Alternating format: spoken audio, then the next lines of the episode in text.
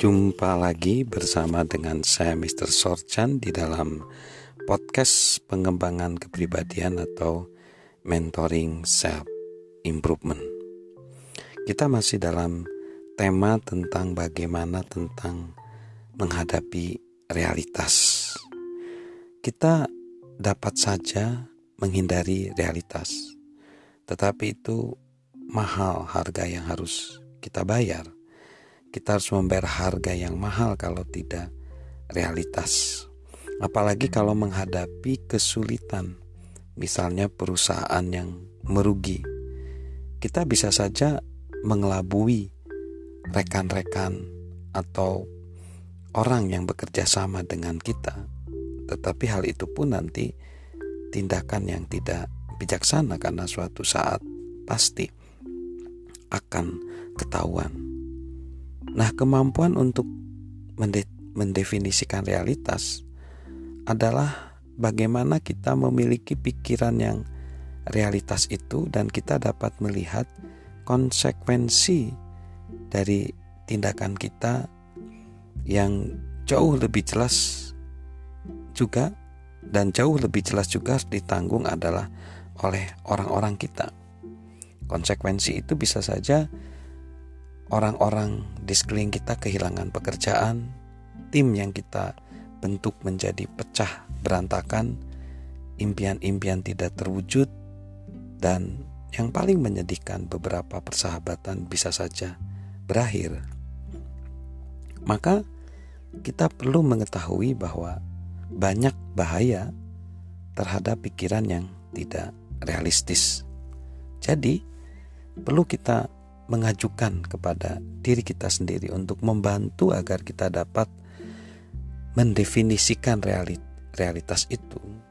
Yang pertama adalah mengakui kelemahan diri kita sendiri. Mengakui kelemahan diri kita sendiri. Seperti layaknya seseorang yang mempunyai masalah dalam kecanduan alkohol, mereka mengikuti konseling dalam pertemuan dia berkata, "Aku adalah seorang pecandu alkohol." Dia harus mengakuinya kepada orang lain.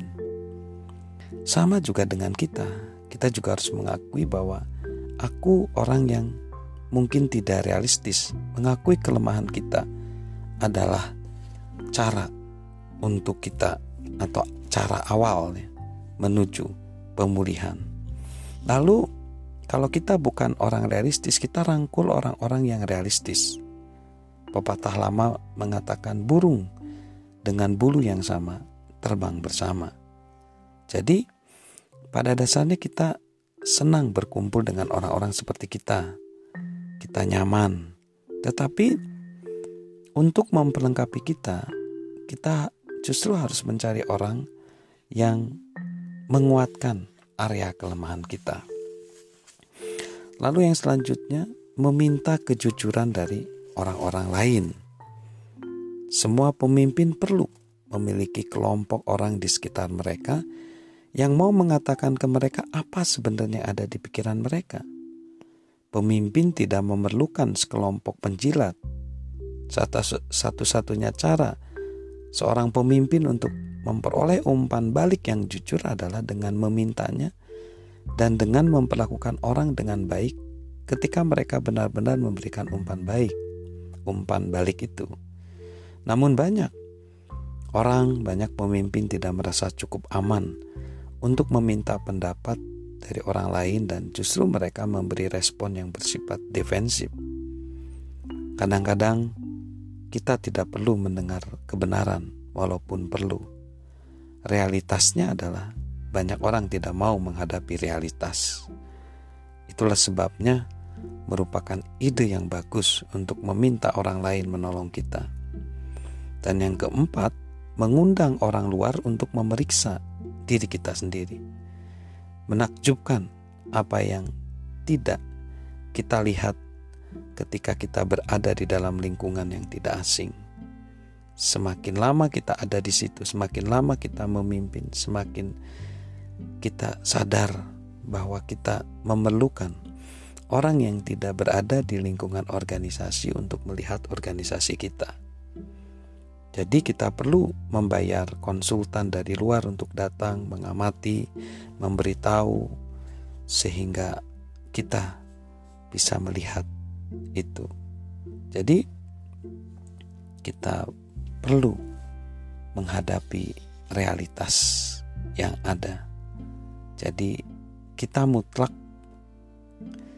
tidak dapat membuat serangkaian keputusan yang baik tanpa terlebih dahulu menghadapi kenyataan.